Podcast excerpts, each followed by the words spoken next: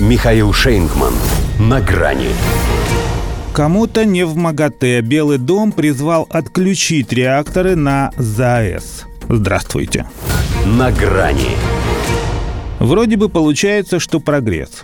Сначала белодомовский Джон Кирби допустил, что обстреливать Запорожскую АЭС может кто угодно. Затем уже и в Пентагоне уточнили, что теоретически это могут бить и укронацисты. Но ведь это по-прежнему значит, что могут и не они. А в такой неразберихе это если не прямой сигнал к продолжению банкета, то и не повод, чтобы его останавливать. Коль так удачно совпало, что у США, как сказал Кирби, именно в этом месте нет ну никаких возможностей, чтобы установить, откуда прилетают снаряды. Даже если известно, что прилетают они из гаубиц М3 семерки. Они же вполне могут быть и у русских в качестве трофеев. А классическое «сами себя обстреливают» еще никто не отменял – и так не доставайся же ты никому тоже. Вот Вашингтон и предлагает на всякий пожарный отключить реакторы. А ВСУ понимают это как приказ и продолжают отключать. Тем паче, что и ООН туда же. Словно получив отмашку, тоже признает, что не в силах определить, кто ведет огонь. Мысль о том, что Россия, желая на Западу чего-нибудь ядерного, сподручней устроить это, скажем, на Ровенской АЭС, в голову им не приходит потому что хоть и соглашаются они, что у монеты две стороны, но на той, которой ими брошен жребий на все случаи жизни, с обеих двуглавый орел. Самое прискорбное, что все прекрасно знают, что к чему, но каждый прежде всего знает свой маневр. И миссия МАГАТЭ, что вот-вот появится в Энергодаре, скорее всего тоже. Баллистика – это не ваша компетенция, как бы напутствует ее в Белом доме и в штаб-квартире ООН.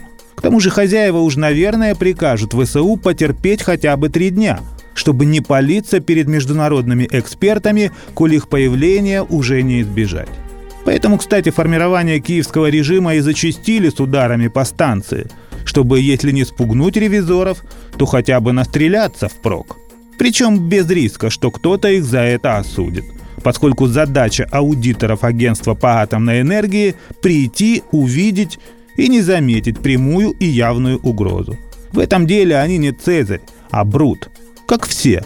На выходе должна быть та же адресованная России рекомендация демилитаризировать ЗАЭС и прилегающую к ней зону. Словом, отступить. Что в принципе не исключает того, что в их составе могут быть и честные люди. Настроены вроде решительно. По крайней мере, если судить по фото, на котором они, что футболисты в стенке. Для того же и едут – чтобы ничего не пропустить.